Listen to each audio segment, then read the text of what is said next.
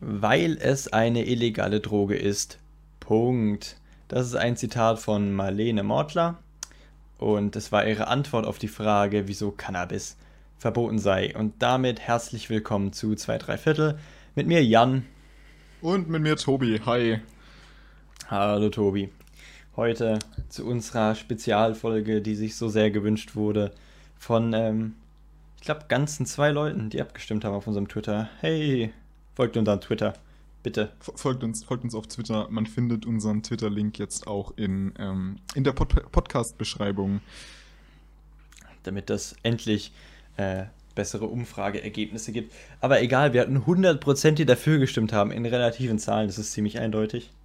Wie das könnten wir da sagen, nein, wir machen das nicht? Ja, wenn's, ey, bei den Verhältnissen muss man sich, da muss man sich der Mehrheit beugen, ne?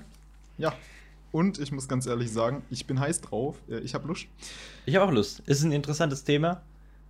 Ich denke, das interessiert auch viele Leute, also ich, ich hoffe einfach mal auch, dass es dann, auch wenn nicht viele Leute abgestimmt haben, viele Leute es hören werden und auch viele Leute dranbleiben. Ich kann einfach mal kurz was sagen, wie wir es uns vorgestellt haben, wie wir den Ablauf so ein bisschen strukturieren, damit man vielleicht sich schon was vorstellen kann. Also wir ja, wollen weil der Unterschied zu dieser Folge zu anderen Folgen ist, wir haben uns mal offensiv darauf vorbereitet. Ja, und zwar also, wir bereiten uns ja immer vor natürlich, aber diesmal halt ein bisschen expliziter, versuchen weniger Meinung reinfließen zu lassen, versuchen was Neues auszuprobieren. Auch da lasst uns bitte Rückmeldungen auf unserem Twitter da, wir machen da bestimmt auch nochmal eine Umfra- Umfrage, da könnt ihr sagen, ob ihr es gut fandet, ob ihr es nicht gut fandet und dann vielleicht auch einfach Kritik nochmal dazu äußert. Ähm, wir wollen erstmal so ein bisschen über Drogen allgemein reden. Dann hat jeder eine Droge vorbereitet, die er so ein bisschen vorstellt. Yes. Und dann reden wir noch über die Drogenpolitik, wie die für uns nach unserer Meinung nach aussehen sollte. Dann äh, fangen wir einfach mal an.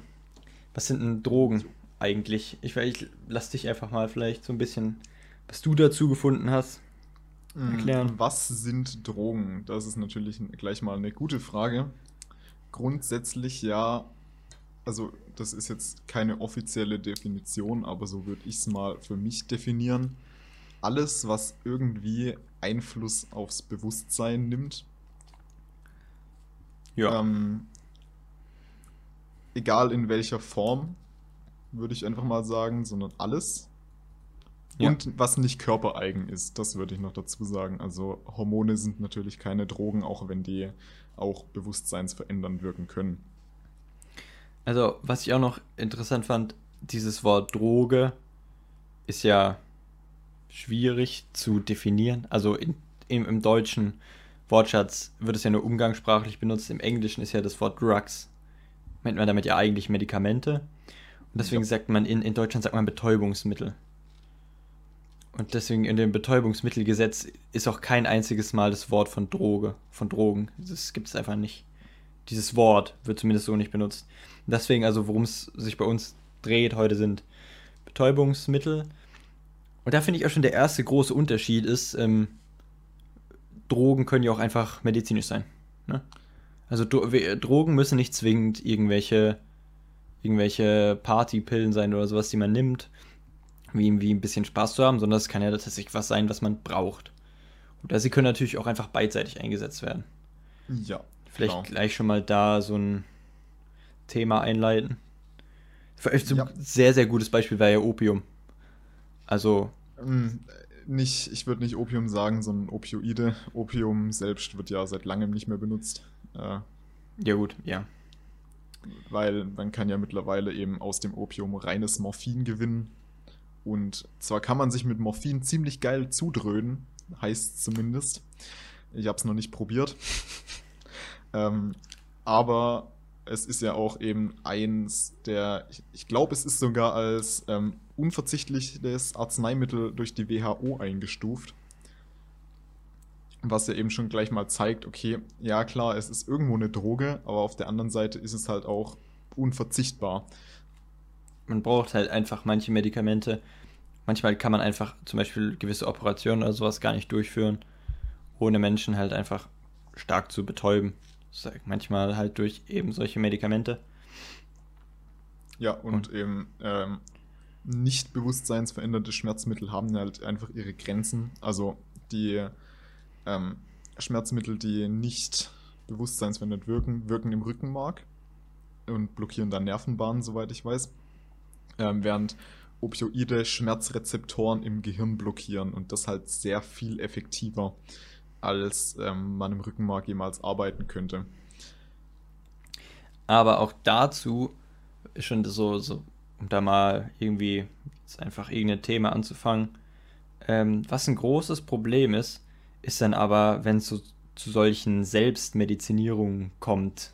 Also wenn Leute sich praktisch versuchen, selber zu heilen mit Medikamenten. Und das passiert oft bei so psychischen Krankheiten. Also dass Leute... Hast du ein Beispiel für mich? Ähm, zum Beispiel, wenn man bestimmte Medikamente nimmt, ähm, die antidepressiv wirken sollen. Ja. Und man die dann einnimmt in der Hoffnung, seine Depression, mit dem man sich vielleicht zum Teil sogar selber diagnostiziert hat, ähm, die ähm, loszuwerden, äh, kann es sein, dass die Menschen dann anfangen, äh, Medikamente zu nehmen, von denen sie dann äh, schwer abhängig werden können, die natürlich auch noch andere Wirkungen haben, außerhalb von irgendwelchen antidepressiven Wirkungen. Und das ist natürlich nicht ganz so lustig.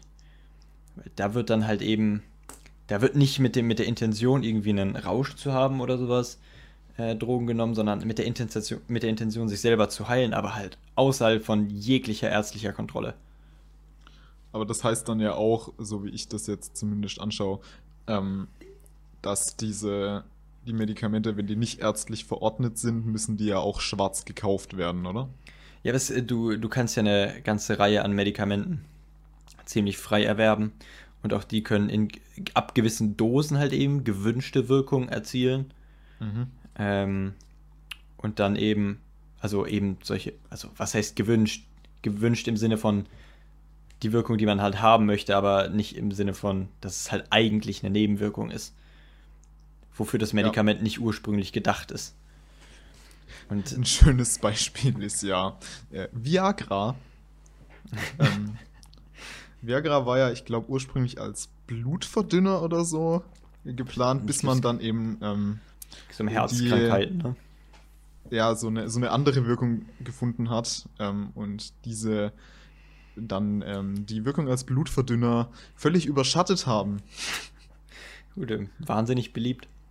Aber was ich auch noch dazu sagen muss, es ging nicht nur, also weil ich jetzt vielleicht so vorhin nicht, dass es wertend drüber kam, dass es Leute gibt, die sich selber diagnostizieren. Das Problem ist auch weit verbreitet unter Leuten, die wirklich psychische Krankheiten haben und sich dann versuchen, selber zu helfen.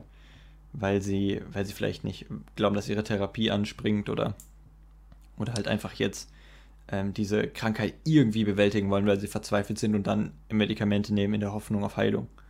Ja, ähm, ich kenne da tatsächlich einen Fall, zwar jetzt keinen psychischen Fall, aber zum Beispiel, ähm, nicht zum Beispiel, sondern tatsächlich, äh, meine, meine Oma nimmt seit Jahren Schlafmittel. Und ich habe mal geguckt, was sie da nimmt.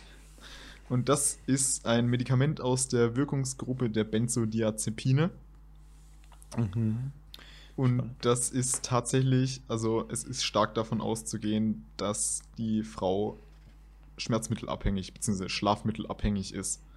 Weil sie das eben seit Jahren einnimmt. Und ähm, ja, äh, klar...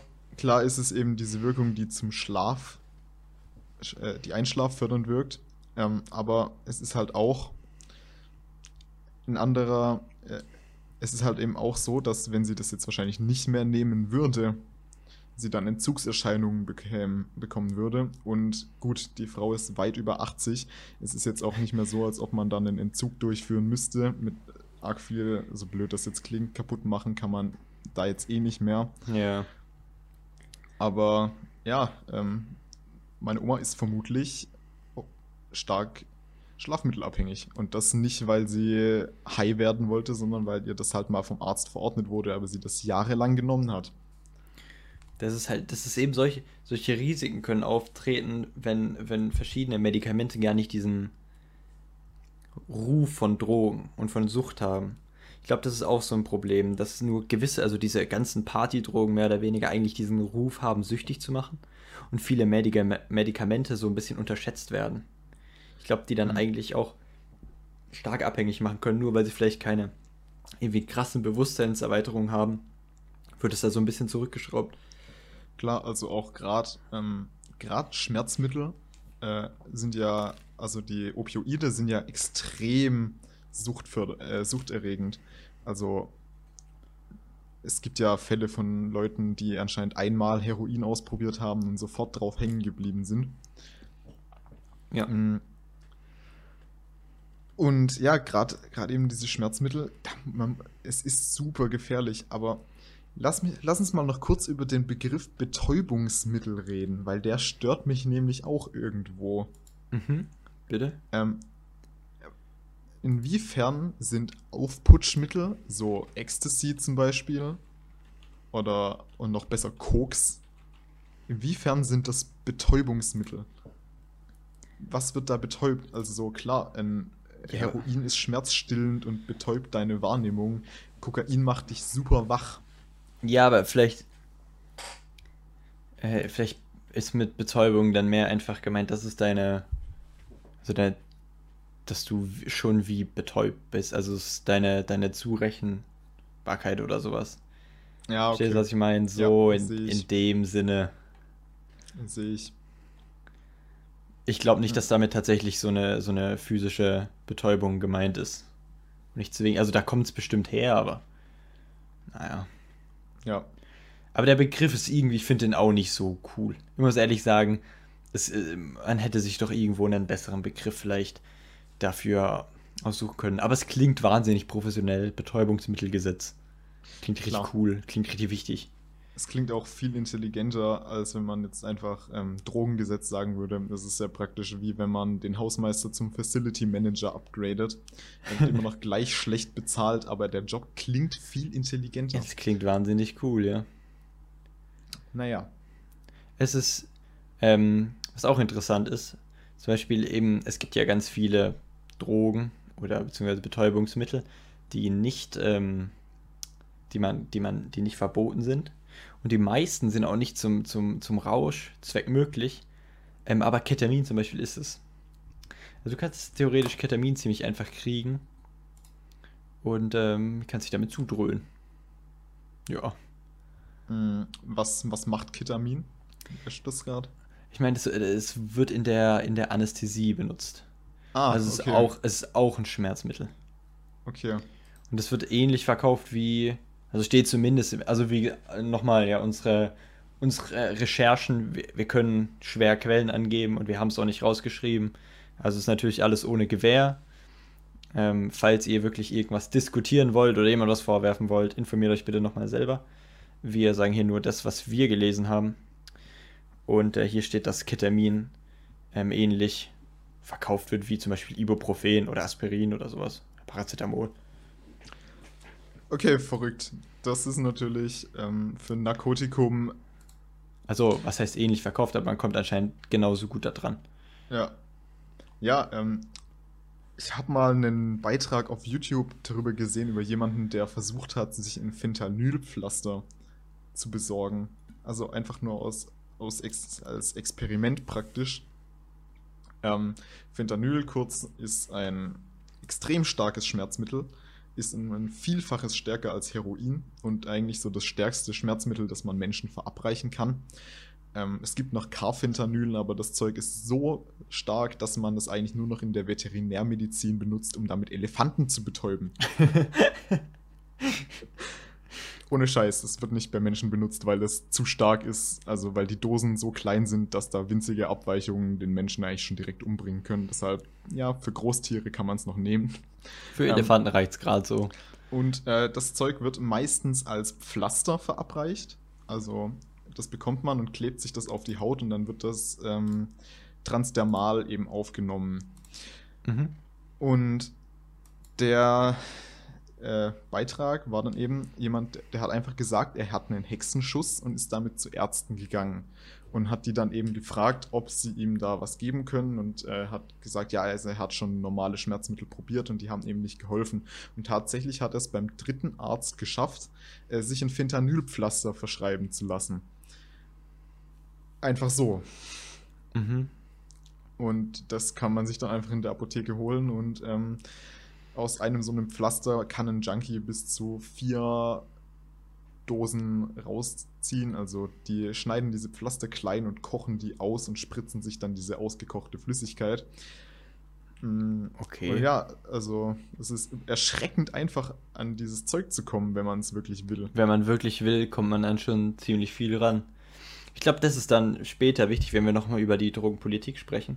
Ja. Aber ähm, ich würde sagen, wir fangen jetzt erstmal an mit den mit unseren Drogen, die wir rausgesucht haben. Ich weiß nicht, soll ich anfangen? Möchtest du anfangen? Ich glaube, oh, ich fange an. Dir, ich lasse dir den Vortritt. Weil ich die weniger spektakuläre Droge habe, aber ich finde sie ähm, trotzdem wichtig, weil es ist die häufig konsumierteste Droge ähm, weltweit. Es geht um Koffein. Meine Lieblingsdroge. Es ist wirklich, also man, also es gibt Diskussionen, ob es als Suchtmittel, also ob es ein Suchtmittel ist, aber es gibt Dinge, die dafür sprechen, nämlich erstens, es gibt Entzugsentscheidungen und zweitens, ähm, man entwickelt eine Toleranz, was beides sehr typisch für Drogen ist. Ähm, was habe ich zu, zu Koffein? Ich, was mir aufgefallen ist, ich finde Koffein, wenn man sich so diese Fakten durchliest, also das sind natürlich immer nur leichte Wirkungen. Es kommt natürlich auch auf die Dosis an, also wenn man einen Kaffee trinkt, wird man jetzt diese, diese Wirkung, die ich gleich vorlese, nicht alle so verspüren. Ähm, aber ich finde, irgendwie erinnert es mich an dieses bildliche, diese bildliche Vorstellung, die man von Koks hat irgendwie. Also es gibt eine Anregung im zentralen Nervensystem. Ähm, dadurch hat man auch eine erhöhte Konzent- kon- hat das Herz eine erhöhte Kontraktionskraft. Der Puls steigt. Die Blutgefäße im Hirn verengen sich, ähm, die Glukoseherstellung wird gefördert, man ist aufmerksamer, man hat kein Schlafbedürfnis mehr oder ein geringeres Schlafbedürfnis, man äh, verspürt, also man ist so eine, so eine gewisse Glücklichkeit, man hat kürzere Reaktionszeiten. Es ist, wie gesagt, es ist die häufigste Droge und man kann eben diese, diese Toleranz entwickeln. Also das sind die Begründungen davon. Und es wirkt jetzt schon mal alles sehr gut, eigentlich, finde ich. Eben. Es, das es Geile an Koffein ist, es hat, wenn man nicht, also ich kenne Leute, die trinken fünf, sechs Tassen Kaffee am Tag, äh, die kriegen sofort Kopfschmerzen, wenn sie es nicht tun und so. Aber wenn man Kaffee selten konsumiert, oder halt vielleicht eine Tasse täglich, ein bisschen weniger oder so, ist Kaffee einfach geil. Ja, und es ist absolut unbedenklich tatsächlich. Es ist wirklich unbedenklich, eine Tasse Kaffee zu trinken. Ähm, also es wird abgeraten, also sie bewerben es jetzt nicht, aber es, es sollte auch kein Problem sein, sollte man zum Beispiel schwanger sein. Es ist ja anscheinend wirklich kaum, kaum beeinflusst. Natürlich, wie gesagt, diese ganz positiven Wirkungen sind nur sehr leicht. Weil ich meine, jeder von euch hat schon mal eine Tasse Kaffee getrunken, wahrscheinlich. Aber ich finde es trotzdem irgendwie beeindruckend, weil ich jetzt echt, also vielleicht komme ich mal zu den Nebenwirkungen, damit es ähm, ist nämlich gar nicht so viel. Ähm, Entzugsentscheidungen können das sein wie Müdigkeit, ähm, Unruhe. Also es gibt eigentlich keine Nebenwirkungen, sondern nur Entzugsentscheidungen. Ähm, man kann unruhig werden. Bizarre Albträume können auftreten. Ähm, es kann zu Schlafstörungen kommen. Und ähm, man will unbedingt so eine Stimulierung. Also es muss dann nicht zwingend Koffein sein, sondern es kann dann auch nach irgendwas anderes sein. Und die, also die irgendwie krasseste Nebenwirkung ist dann, ähm, dass man so Angst- und Panikattacken kriegen kann. Aber das habe ich jetzt noch nicht erlebt und da ging es auch um wirklich größere Mengen Koffein, die man zu sich nimmt. Ja. Ähm, man kann ja Koffein nicht nur durch Kaffee gewinnen. Ich glaube, was auch in den ganzen Energy Drinks ist, dieses Guarana oder so. Da ja. kann man, ist auch, oder auch in Tee ist teilweise Koffein enthalten. Man kommt einfach ran und wenn man es nicht übertreibt, dann kann man damit wirklich größtenteils positive Effekte erzielen, ohne eigentlich Angst haben zu müssen, dass man irgendwelche Folgeschäden davon erfährt. Ja, zu Zeiten, als es noch ging, das heißt zu Zeiten, als wir noch nicht aus dem Oberstufenraum ausgesperrt wurden, ähm, war es mein Ritual, vor Klausuren immer eine Tasse Kaffee zu trinken. Anfangs, anfangs konnte ich auch Kaffee eigentlich kaum trinken und fand das absolut widerwärtig. Aber ich fand die Wirkung vom Koffein halt ganz praktisch für die Klausur, weil tatsächlich ähm, Was ich merke, wenn ich Kaffee trinke, ist, dass ich mich besser konzentrieren kann. Das ist so die Wirkung, die sich bei mir am stärksten ausprägt. Ich kann mich dann tatsächlich einfach ein bisschen besser konzentrieren. So. Ich merke jetzt nicht, dass ich super wach werde, und, aber ähm, so eine konzentrationsfördernde Wirkung, finde ich, ist auf jeden Fall wahrnehmbar bei mir. Ähm, und ja, dann irgendwann war tatsächlich der Punkt erreicht, an dem Kaffee angefangen hat, mir zu schmecken. Es ist der Effekt, der mir bei Bier versprochen wurde und der nie so richtig eingetreten ist. Ich bin da, da bin ich bei beiden Sachen andersrum. Also ich habe, ich mochte Bier, also mein erstes Bier, oder das, ich denke das erste halbe Jahr, wo ich Bier getrunken habe, habe ich nie so viel Bier getrunken, dass es auch nur ansatzweise irgendwie eine erkennbare, berauschende Wirkung hatte, sondern ich habe es wirklich getrunken, weil es mir geschmeckt hat, genauso wie Kaffee. Ich habe tatsächlich schon ziemlich jungen Kaffee getrunken, mit so dreizehn, vierzehn Jahren, habe ich angefangen Kaffee zu trinken. Und das, weil es mir geschmeckt hat. Also meine Eltern haben dann schon, vor allem in dem Alter war es dann auch so, dass ich nicht so oft Kaffee trinken durfte, weil sie ja. es einfach nicht, weil sie einfach gemeint hatten, es wäre wahrscheinlich nicht so gut, ist wahrscheinlich auch einfach besser so, aber dann ab so fünfzehn habe ich wirklich äh, eigentlich jeden Morgen Kaffee getrunken. Und ich muss, ich glaube für mich, ich, ich diese Konzentrationsförderung spüre ich nicht wirklich, aber ich persönlich bin ähm, ruhiger. Also ich bin irgendwie einfach so ein bisschen entspannter, hätte ich gesagt. Mhm. Also vielleicht ist das so ein bisschen, kann man das mit dieser Euphorie vielleicht vergleichen, dass man einfach so ein bisschen ein paar schlechte Sachen einfach verdrängt und dadurch vielleicht entspannter ist, ich weiß es nicht. Aber die Wirkung hätte ich, also ich, ich würde schon sagen, dass Koffein wirkt. Ja, das auf jeden Fall. Ähm, es gibt so auch Leute, auf die wirkt Koffein halt gar nicht. Ja. Ja. Aber ich glaube, es ist auch schwierig, das. Oder auch noch eine Wirkung, die ähm, du jetzt gar nicht vorgelesen hast, die mir aber auffällt, ist, Koffein wirkt ja auch hungerunterdrückend. Ja. ja. Ich das war im Sommer mal unterwegs ähm, und habe den ganzen Tag, also ich habe morgens um halb fünf gefrühstückt.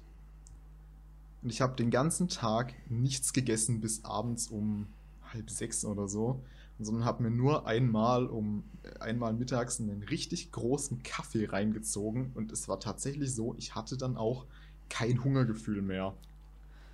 Das ist tatsächlich gut, das ist interessant, dass du es ansprichst, weil ich habe das irgendwie, ich fand das nicht so interessant, aber das ist auch eine der Nebenwirkungen von ähm, Kaffee ist, wenn also eine Entzugsentscheidung ist, du hast einfach wahnsinnigen Hunger. Ja. Wenn dir das fehlt, dass du auf einmal wirklich richtigen, richtigen Heißhunger kriegst. Ja, klar. Also wenn man sich daran halt gewöhnt hat, dass der Hungerreiz dauerhaft reduziert ist, dann, und, dann äh, und, und diese, Sinn, ja.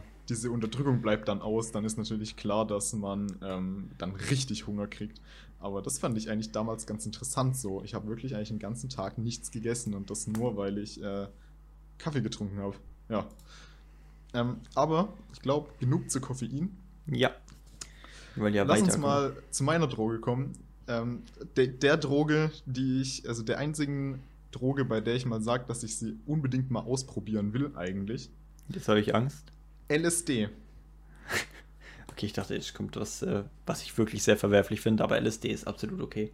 Ja, ähm, L S D, kurz für Lysergsäure-Diethylamid, ist ein Halluzinogen. Danke. Und ähm, ich fange mal kurz mit der Geschichte an, weil die ist lustig. Ähm, der deutsche Chemiker Albert Hofmann stellte neunzehnhundertachtunddreißig erstmals diesen Stoff her. Und ähm, er wollte dabei eigentlich einen Kreislaufstimulanz entwickeln, aber im Tierversuch äh, ist die Wirkung nicht eingetreten. Und er hat sich dann Jahre später dazu entschieden, mal Wirkungen davon zu prüfen, weil er gedacht hat, dass er vielleicht irgendwas übersehen hat. Und ja, dann hat er mal zweihundertfünfzig Mikrogramm L S D genommen. Das ist eine sehr große Dosis, aber er war der Ansicht, das ist so das Kleinste, was noch irgendwie wirken kann, weil man muss sehen, also ein Mikrogramm ist ja ein Millionstel Gramm, und das ist das Viertel eines Milligramms. Also das hier jetzt, die zweihundertfünfzig Mikrogramm, die er genommen hat. Also es ist eine winzige Dosis in, rein in Masse, aber es ist mehr als das Zehnfache der wirksamen L S D-Dosis, ca. zwanzig Milligramm. Und äh, ja, daraufhin ist er absolut high auf seinem Fahrrad nach Hause gefahren, weshalb der, dieser Tag, ähm, der neunzehnten April, in der L S D-Szene bis heute als Bicycle Day gefeiert wird. Beeindruckend, dass er noch Fahrrad fahren konnte. Ja, ähm, also wie, wie gesagt, L S D ist ja ein Halluzinogen und ähm, ist dementsprechend extrem wahrnehmungsverändernd. Also es kann entweder eben Halluzinationen auslösen oder die ähm, ta- tatsächlich vorliegende Wirkung, äh, Wirkung, Wahrnehmung, Wahrnehmung verändern. Also so, dass man dann eben so das Gefühl hat, dass sich Objekte um einen herum bewegen und so. Aber gerade eben diese, diese Halluzinationen und diese veränderte Wahrnehmung ähm, soll extrem faszinierend sein, wenn man sie denn mal erlebt hat. Also es gibt zwar das Risiko von einem sogenannten Bad Trip, was eine der äh, uncoolsten Erfahrungen sein soll, die man so machen kann. Aber wenn man eben einen guten Trip hat, äh, gibt es tatsächlich Leute, die haben einen L S D-Trip als lebensverändernd beschrieben, äh, da, dass sie auch danach dauerhaft glücklicher sind und so. Ich weiß nicht, wie viel da dran ist, aber es soll halt sehr, sehr spannend sein. Und was das Interessante ist, L S D hat kein Suchtpotenzial. Wirklich? Ähm, wie, wie auch andere Halluzinogene. Also... Man, Halluzinogene machen nicht süchtig. Aus irgendeinem Grund, ich weiß nicht warum, aber ähm, also, es besteht eben keine Abhängigkeit. Aber kann, kann man nicht trotzdem so eine psychische Abhängigkeit, also dass man halt einfach Bock auf so Trips hat, ohne die nicht mehr wirklich leben kann? Das kann schon sein. Klar, man kann nach allem psychisch abhängig werden. Ja gut. Ähm, das aber kann auch... Aber keine physische Abhängigkeit. Nee, es gibt keine physische Abhängigkeit und auch psychische Abhängigkeit ist sehr wenig verbreitet. Okay, das ist echt interessant. Und ähm, ja. was auch noch ist, dadurch, dass eben ähm, die Dosierungen so winzig sind im Mikrogrammbereich, einerseits kriegt man auch beim, bei noch so unseriösen Dealern eigentlich keine, keine gestreckte Droge, weil man braucht so wenig davon, dass sich das Strecken nicht lohnt. Und ähm, es ist nicht toxisch. Also beziehungsweise L S D ist zwar giftig, aber eben man bräuchte tausend Dosen, um in die in den Bereich zu kommen, in dem die Dosierung giftig wird oder schädlich. Ah. Ich weiß nicht, hast du noch großartig was... Weil sonst würde ich, weil sonst würde ich, also noch zu dem Thema mehr oder weniger, weil ich es jetzt sehr interessant finde, weil du es ganz am Anfang angesprochen hast, noch einhaken. Also du würdest es wirklich probieren wollen. Äh, ja, das ist tatsächlich, das ist die eine Droge, bei der ich mir mal denke, okay, die Wirkung klingt interessant genug und die Risiken sind klein genug, dass ich mir denke, es wäre es mal wert, das auszuprobieren. Hattest du bei anderen Drogen Angst, abhängig zu werden? Ja, tatsächlich schon. Zwar jetzt nicht... Nicht bei Aufputschmitteln oder so, also die sind ja nicht ganz so krass wie, ähm, wie hauptsächlich diese Schmerzmittel. Aber also ich glaube, dass gerade bei Heroin zum Beispiel, Heroin ist zwar die Droge, bei der, bei der ich sagen würde, dass sie die zweitinteressanteste Wirkung hat, nach L S D, beziehungsweise nach, ähm, ich habe L S D jetzt eigentlich auch mehr stellvertretend für Halluzinogene vorgestellt, ähm, aber weil ein Heroinrausch soll ja, einst, soll ja ein unglaubliches Gefühl sein. Aber es ist eben so, dass da wirklich viele Leute sehr, sehr schnell drauf kleben bleiben. Und das ist es mir dann einfach nicht wert. Sonst würdest du, das ist jetzt auch eine interessante Frage, könntest du ohne Rausch leben? Also wirklich auch ohne Alkohol, ohne Koffein? Mache ich aktuell tatsächlich. Ich Trinkst weder Alkohol noch Kaffee? Ich trinke fast keinen Kaffee. Ich trinke vielleicht zwei Tassen Kaffee die Woche momentan. Und ich sitze nur daheim. Ja, ich besaufe mich ja nicht allein. Ja, gut. Mhm. Deshalb ja, ich kann nicht nur ohne Rausch leben. Ich mach's aktuell. Auch wenn ich ehrlich sagen würde, ich würde den Rausch auch wieder nehmen, wenn ich dafür wieder mit Leuten feiern gehen könnte. Aber naja, an die, Hörer in der Fern, an die Hörer in der fernen Zukunft, googelt mal den Begriff Coronavirus-Pandemie. Es scheint ja genug Leute zu geben, die das eher weniger interessiert und die da den Rausch bevorzugen. Naja. Wie sieht das bei dir aus? Ähm, ich hatte mal eine Phase, wo ich mir ziemlich sicher war, dass ich ähm, Cannabis probieren möchte. Aber ähm, ehrlich gesagt ist dann auch ziemlich schnell wieder abgeklungen. Einfach dadurch, dass ich mitbekommen habe, dass andere zum Beispiel eben gestrecktes Gras bekommen haben. Ja. Das ja mehr oder weniger eigentlich bei den meisten Sachen das Problem ist. Dass du halt irgendwelche giftigen Stoffe drin hast, die da eigentlich nicht reingehören. Ja, und, wenn ähm, dein Koks das, mit Rattengift gestreckt wird. Da habe ich halt ehrlich, da habe ich ehrlich gesagt, da habe ich einfach keine Lust drauf. Also ich, ich mag das auch nicht. Ich, ich trinke auch gern mal Alkohol, aber ich mag nicht diesen, wenn du wirklich dir dieser Kontrollverlust, wenn du so richtig und dir so schwummrig wird und dir ist schlecht, dir ist richtig schlecht. Ja. Das mag ich nicht. Und ich mag auch den Tag danach einfach nicht. Und das ist es mir nicht wert. Und darauf habe ich keine Lust bei Cannabis.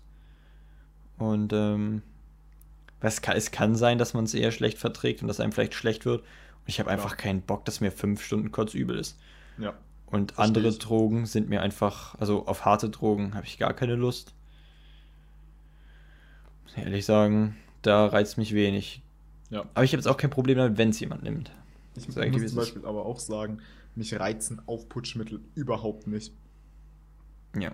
Ich weiß nicht, ich habe noch nie gedacht, boah geil, es wäre bestimmt noch eine viel bessere Feier, wenn ich jetzt zugekokst wäre. Ja. Verstehe, was du meinst. Ich meine, ich, also, ich weiß jetzt nicht, ob Leute, die vielleicht Koks genommen haben, schon sagen würden so, ah, du denkst, du hast Spaß ohne Koks beim Feiern, aber wenn du es mal mitprobiert hast, dann weißt du, wie Feiern erst richtig aussieht. Ja. Aber ich muss ehrlich sagen, ich brauche nicht mehr Spaß. Also, vor allem jetzt bin ich in der Position, wo ich sage, ich würde für ganz normales Feiern, sogar ohne Alkohol, ohne alles, wirklich echt viel geben. Also brauche ich da nicht extra noch irgendwelche harten Drogen, um Spaß zu haben. Yes. Es ist schon mit drei Leuten zusammen in der Garage zu sitzen und vielleicht ein Bier zu trinken, wäre definitiv attraktiver als das. Also, ja. Da bin ja. ich jetzt auch nicht so aufgeschlossen. Aber lass uns noch zu unserem, vielleicht, ich glaube, das interessiert die Leute mit am meisten, was wir denken, wie Drogen, wie mit Drogen umgegangen werden sollte. Oder was wir für Beispiele kennen, wie es vielleicht gut läuft oder schlecht läuft. Ja. Ich weiß nicht genau, was du rausgesagt hast. Erzähl doch du mal, was du denn. Wir haben es also, wir haben, wir haben uns nur kurz getroffen und ab, abgesprochen, um welche Themen es so grob gehen soll. Dann haben wir eben Drogenpolitik einfach so genannt oder hat jeder halt mal was rausgesucht, was er gesagt, gedacht hat, da, was dazu passt. Und ich habe auch keine Ahnung, was du jetzt rausgesucht hast, deswegen fang einfach mal an. Ich gebe erstmal kurz meinen Senf zu unserer aktuellen Drogenpolitik. Ähm, das macht vielleicht Sinn. Also zuerst mal, wie ist in Deutschland momentan die Drogenpolitik? Ähm, Alkohol und Nikotin und Koffein halt sind erlaubt. Und alles andere nicht. Außer es ist halt ein Medikament. Ja, also eben, außer es ist ärztlich verschrieben. Ähm, und ich muss ehrlich sagen, ich finde das absolut fragwürdig. Aber nicht aus dem Grund, weshalb die meisten Leute das fragwürdig finden, sondern aus einem anderen. Ähm, es gibt das Recht am eigenen Körper. Und aus meiner Sicht geht dieses Recht so weit, dass ich mit meinem Körper machen dürfen sollte, was ich will. Und ich finde es irgendwie fraglich, dass der Staat da dermaßen bevormundend ist, dass er Leuten zwar erlaubt, sich mit Alkohol ins Koma zu saufen, aber eben nicht auch nur zu kiffen. Ja, aber ich... Also noch, also zwei Dinge, die ich da finde, die ja krass noch mit reinspielen, ist erstens, dass ja auch irgendwo ein Staat die Aufgabe hat, dich zu beschützen. Ja. Und, und auch wenn es du selber bist, das ist jetzt vielleicht fragwürdig. Und auf der anderen Seite ähm, kannst du ja durch deinen eigenen Drogenkonsum auch anderen schaden. Das ist richtig. Aber, und das da ähm, eben ein starkes Argument ist, ähm, es gab eine Studie, deren Ergebnisse sieht man äh, direkt im Wikipedia-Artikel zu Drogen, also Drogen allgemein, ähm, bei der das Schadenspotenzial verschiedener Drogen gegenübergesetzt wurde. Und tatsächlich ist die Droge mit dem höchsten Fremdschädigungspotenzial nicht eben Heroin oder Koks. Das ist wahrscheinlich Alkohol, oder? Sondern Alkohol. Ja. Ich finde es trotzdem, aber auch da, da bin ich so ein bisschen, ich komme mir gerade ein bisschen so wie so ein vierzigjähriger C D U-Politiker, aber auch da würde ich ähm, so ein bisschen entgegenhalten, dass man ja trotzdem so, das stimmt schon, Alkohol ist schlimm, aber es wird ja nur in absoluten Zahlen, wenn du jetzt noch mehr Drogen dazu hast und wenn durch Heroin irgendwie nur zwei Prozent der Fälle irgendwie, dass ja Leute gewalttätig werden, werden es ja absolut, kommen ja einfach mehr Leute dazu. Weißt du, was ich meine? Und das ist ja einfach... Ach so, ähm, nee, die, diese... Äh, also das ist schon, da ist es schon mit einberechnet.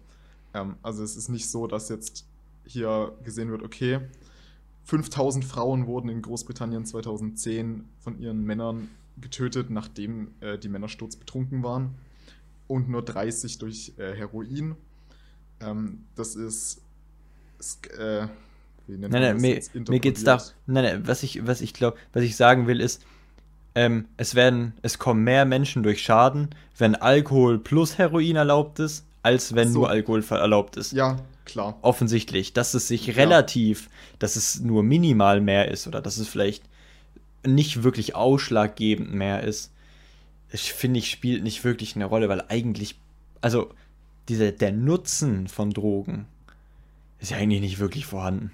Nee, das ist also richtig. Und da deswegen finde ich es finde ich, finde ich es nicht wert, dass zwei Leute, und wenn es nur zwei Leute sind, zusammengeschlagen werden, Klar. weil irgendjemand halt Bock auf Heroin hatte, so sei dir wie es ist. Ähm, aber da, da fliegt mir gerade eine Überleitung praktisch zu.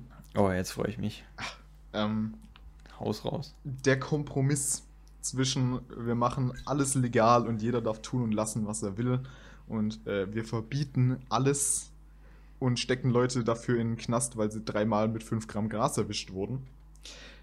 Äh, sieht man in Portugal. Ja. In Portugal sind sämtliche Drogen entkriminalisiert. Also das heißt nicht, dass sie legal sind. Ja. Aber man wird eben für den Besitz von geringen Dosen nicht rechtlich belangt. Sondern Sorry. eben einem Präventionsprogramm verwiesen. Also es sind bei fast allen, also bei den also erwähnenswerten Drogen, Ecstasy, Heroin, Kokain, Cannabis, meine ich, waren es. Nein, Ecstasy nicht, waren es zwei Gramm, und bei Ecstasy und L S D war es, glaube ich, in Tabletten. Ich meine, glaube ich, fünf Tabletten besetzen, weil die eben so geringe Dosen haben. Ja. Dass dann halt einfach, wie du schon gesagt hast, zwei Gramm L S D wäre halt einfach, wäre sportlich. Naja, mal so. Und, ähm, ich denke, ähm, weil du sonst einfach als, äh, nicht mit der Argumentation, dass man sich irgendwie eine o- Überdosis geben kann oder sowas, sondern einfach, weil man mit mehr einfach davon ausgehen muss, dass jemand mit Drogen handelt und dann halt praktisch ein Dealer ist, was immer noch illegal ist. Also mit Drogen handeln darf man nicht so einfach. Ja. Oder zumindest, ja, nicht illegal.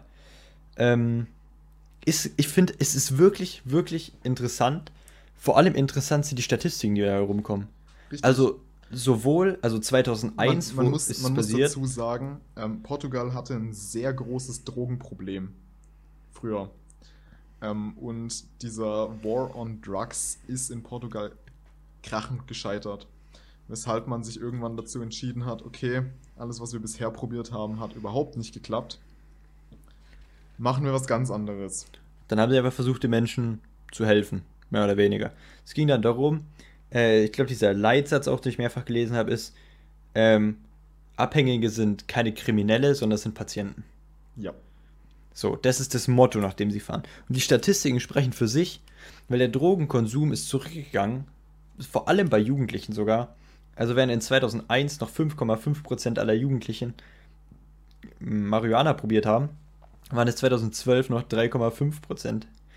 Und die Drogentoten, was ja eigentlich der viel interessantere Teil ist, also, oder mit schon der wichtigste, finde ich, ist, wie viele Leute sterben denn tatsächlich, äh, hat sich halbiert seit der Einführung. Und das ist halt schon richtig krass. Ja. Und selbst wenn man gar nicht so weit gehen will als Staat, ähm, Portugal war eben in einer sehr krassen Lage, die hatten eine richtige Drogenepidemie damals. Es, es ist schon viel, viel, viel damit geholfen, wenn man ähm, Methadonprogramme anbietet, wenn man Konsumräume bietet, also eben gerade gerade bei den Schmerzmittelabhängigen. Ähm, weil ein Konsumraum, kurz zur Erklärung, da bekommen Schmerzmittelabhängige keine Drogen, aber sie bekommen saubere Spritzen und einen hygienischen Raum bereitgestellt, in dem sie konsumieren können.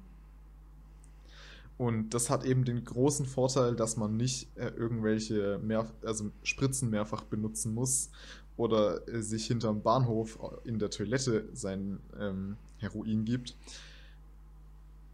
Und damit kann man eben auch schon sehr, sehr viel helfen, weil zumindest mal die H I V-Infektion in Städten mit, mit Konsumräumen unter Drogenabhängigen sehr viel niedriger, einfach weil sie saubere Spritzen bekommen und sie nicht mit anderen Junkies teilen müssen. Und eben ein Methadon-Programm ist für viele Leute ja irgendwo doch ein Schritt zurück in ein normales Leben, weil klar, man ist immer noch methadonsüchtig, aber Methadon ähm, unterdrückt zwar, des, zwar den Suchtdruck, wenn man wenn man es konsumiert, aber es schickt dich auf keinen Rausch. Also wenn man Methadon als Nicht-Junkie konsumiert, merkt man das gar nicht.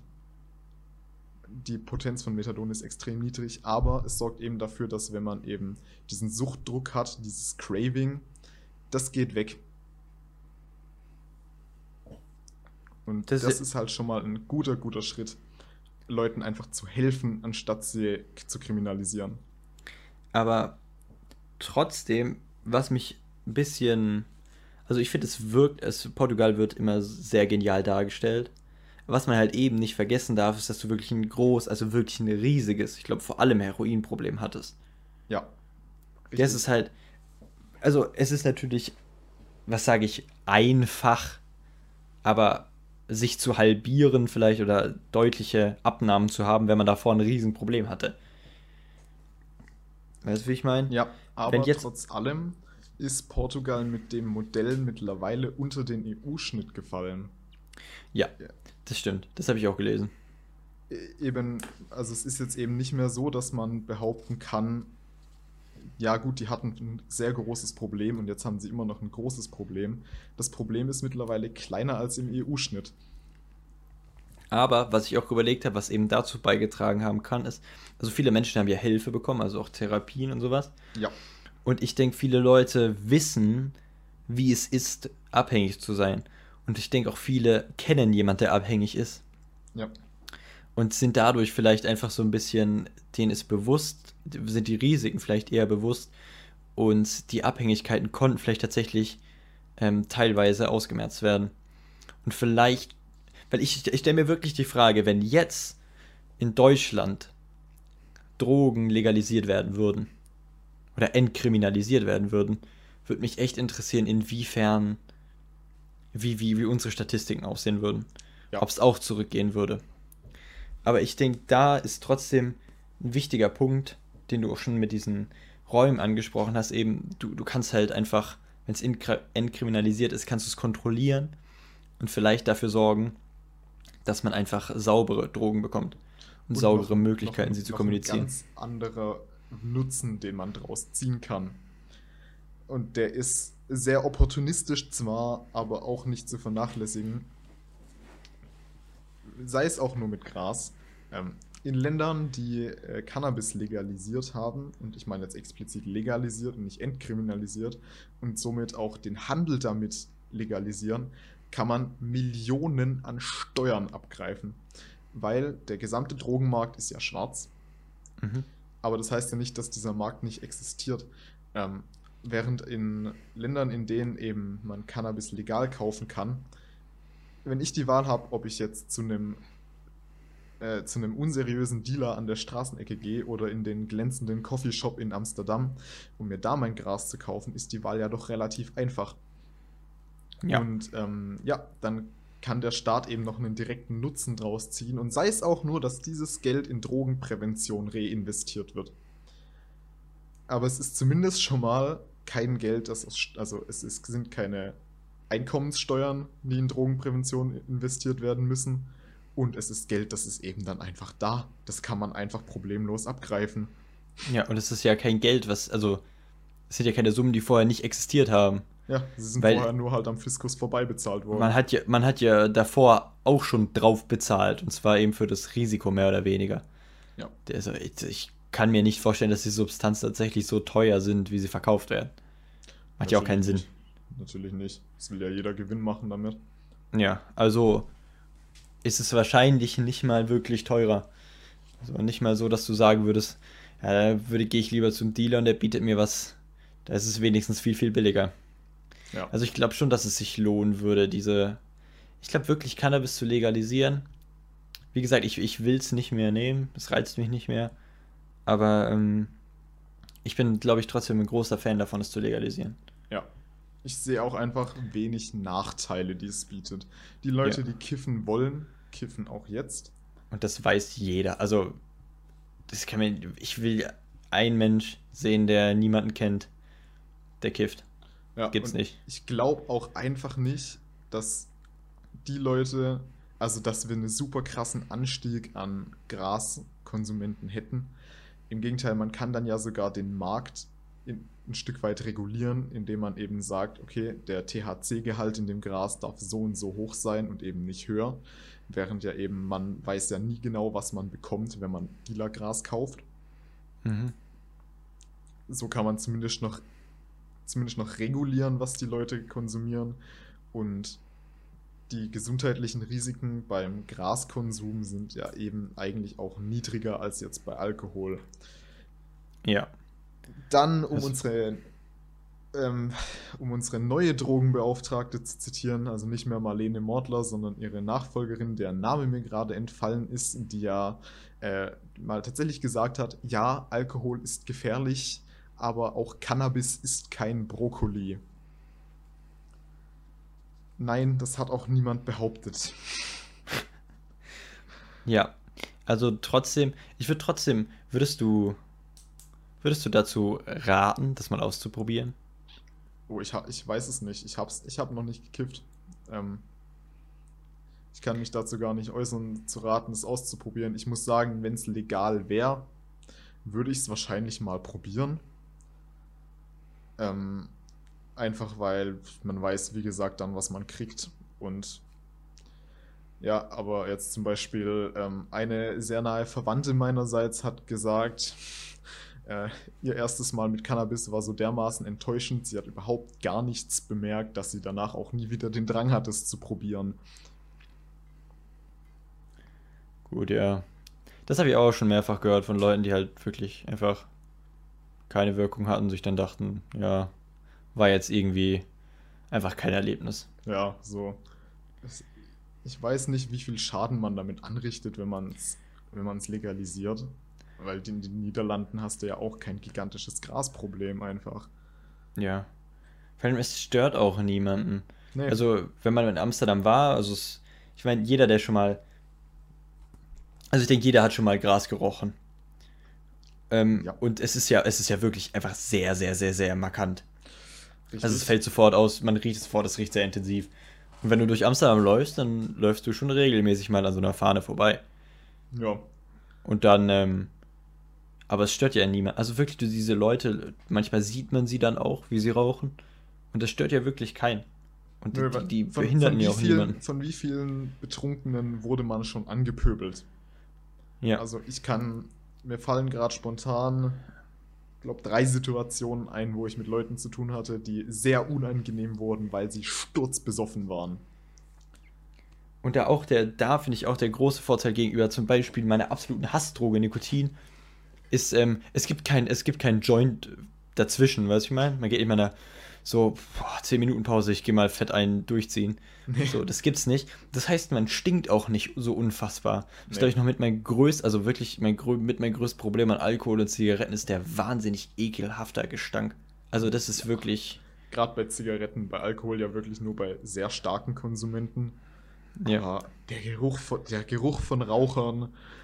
Yikes. Wenn sie, dann noch, wenn sie den noch mit Kaffee kombinieren, ist man in der Hölle angekommen.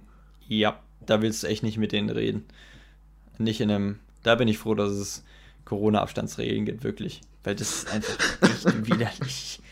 Also, da bin ich froh, dass, ähm, dass äh, Cannabis nicht so häufig konsumiert wird.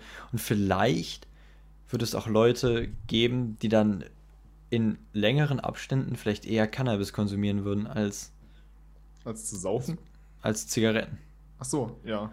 Und vielleicht würde man auch, weil was ich als vielleicht noch größeres Problem sehe, ist, ich finde Shisha gar nicht so unbedenklich. Nee. Ähm. Ich glaube, dem wird immer so ein bisschen, das wird immer so ein bisschen klein geredet. Und ja, vor allem dieses, dieses grade. gesellschaftliche Zusammensitzen könnte man ja vielleicht durch Cannabis ersetzen und dadurch vielleicht gesundheitlich deutliche, also dass es wirklich deutlich zurückgeht. Ja, ich muss ja sagen, ich finde die Wirkung, also ich habe in meinem Leben zwei, dreimal Shisha geraucht. Ähm, die Wirkung von Nikotin ist absolut unterwältigend. ähm, ich muss sagen, was ich viel mehr gemerkt habe, war dieses Kohlenmonoxid. Also der wird so ein bisschen schwindelig beim Shisha-Rauchen so und ich finde es einfach nicht geil. Ich finde es einfach überhaupt nicht geil. Also ich, ich weiß nicht, Nikotin ist so ich eine, was, ich glaube, das findest du erst geil, wenn du süchtig danach bist. Ich muss ehrlich sagen, äh, ich habe ich hab zwei, zwei, drei Züge probiert, also ich habe nie richtig geraucht. Ähm, was mich wahnsinnig stört daran ist, dass es so gut schmeckt. Das macht mir mehr Angst, als dass ich es gut finde. Also wirklich, ich finde, das ist ein Nachteil. Ja. Was so gut, das ist so richtig so, da denke ich mir, nein, ich will das nicht, weil ich richtig Angst davor habe, dass ich es öfter machen möchte. Ja. Und ich glaube, deswegen ist es auch so zu unterschätzen. Und dann raucht man vielleicht nochmal einen Kopf und dann ist man vielleicht gar nicht wirklich nach diesem Nikotin abhängig, sondern das ist ja auch manchmal, keine Ahnung, irgendwie eine Limo da ist oder irgendwas Leckeres zu essen oder sowas, dann kippt man davon auch manchmal mehr, als man eigentlich will oder als man eigentlich Hunger hat. Ja, aber der ich glaub, Unterschied dann da ist, wenn nichts mehr da ist, ist dann auch okay. Aber wenn man das eben mehrfach mit, mit Nikotin gemacht hat, yeah, da ist es das dann eben nicht mehr so. Ähm, ja. Dann hört der Spaß ziemlich schnell auf. Aber ich glaube, wir sind mit unseren Themen dann soweit durch. Oder hast du noch was? Ähm, nee, ich glaube, wir sind wirklich durch. Ich glaube, unsere Meinung zu Drogen ist ziemlich, vielleicht nochmal so abschließend, so meine Meinung, ja. äh, offener werden zu Drogen, vor allem zu weichen Drogen, vielleicht legalisieren, kontrollieren auf jeden Fall, drüber reden, wäre wichtig. Wirklich, drüber reden. Ich habe das Gefühl, dass... Und es nicht absolut verteufeln, weil ähm, ja, es wird gerade eben dieser eine Satz, den finde ich ganz wichtig, Süchtige sind keine Kriminellen, Süchtige sind krank. Ja. Das ist wirklich... Das ist, es wird immer so abgeschmettert, es wird gleich so verteufelt, anstatt irgendwie richtig drüber zu reden. Und ich glaube, das ist wichtig. Und deswegen ist es ja auch ein gutes Thema und ich finde es auch schön, dass es jemand vorgeschlagen hat. Wirklich da nochmal großen Dank raus. Ähm, und ähm, das war zumindest meine Meinung. Vielleicht du dein abschließender Satz. Ja, also ich muss auch sagen, ich bin dafür, dass wir unsere, unseren Umgang mit Drogen stark verändern. Ob wir jetzt alles entkriminalisieren oder nicht, sei mal dahingestellt, aber ich finde vor allem diese Verteufelung im Moment völlig falsch und völlig zwecklos. Es bringt niemandem was. Und ja, ähm, deshalb einfach mal überdenken, was wir aktuell haben, wäre aus meiner Sicht ein guter Anfang. Genießt euren Kaffee jetzt. Sorgenlos. Ja. Ähm, und dann du zum Abschluss. Ja. Äh, Dann danke fürs Zuhören bei der ersten Sonderfolge von zwei drei Viertel. Ähm, künftig kommen solche Sonderfolgen einerseits zu ähm, großen Ereignissen. Also wir haben vor, bei der Landtagswahl der mal eine Folge zu widmen. Und ähm, solche themenbezogenen Sonderfolgen, wie jetzt eben heute zum Thema Drogen, gibt es vielleicht, wenn wir mal ähm, nicht aufnehmen können und wir die also praktisch vorproduzieren.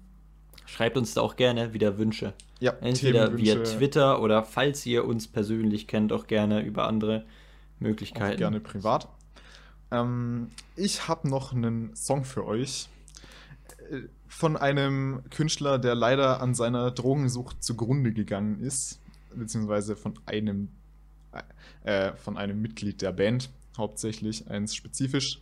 Ähm, Come As You Are von Nirvana in Gedenken an Kurt Cobain, und das meine ich wirklich überhaupt nicht abwertend, ist ein großartiger Song und es ist dramatisch, was eben mit dem Mann passiert ist. Äh, abonniert uns, folgt uns, äh, ja, und damit war es das von mir. Ciao, bis zum nächsten Mal. Ciao, ciao.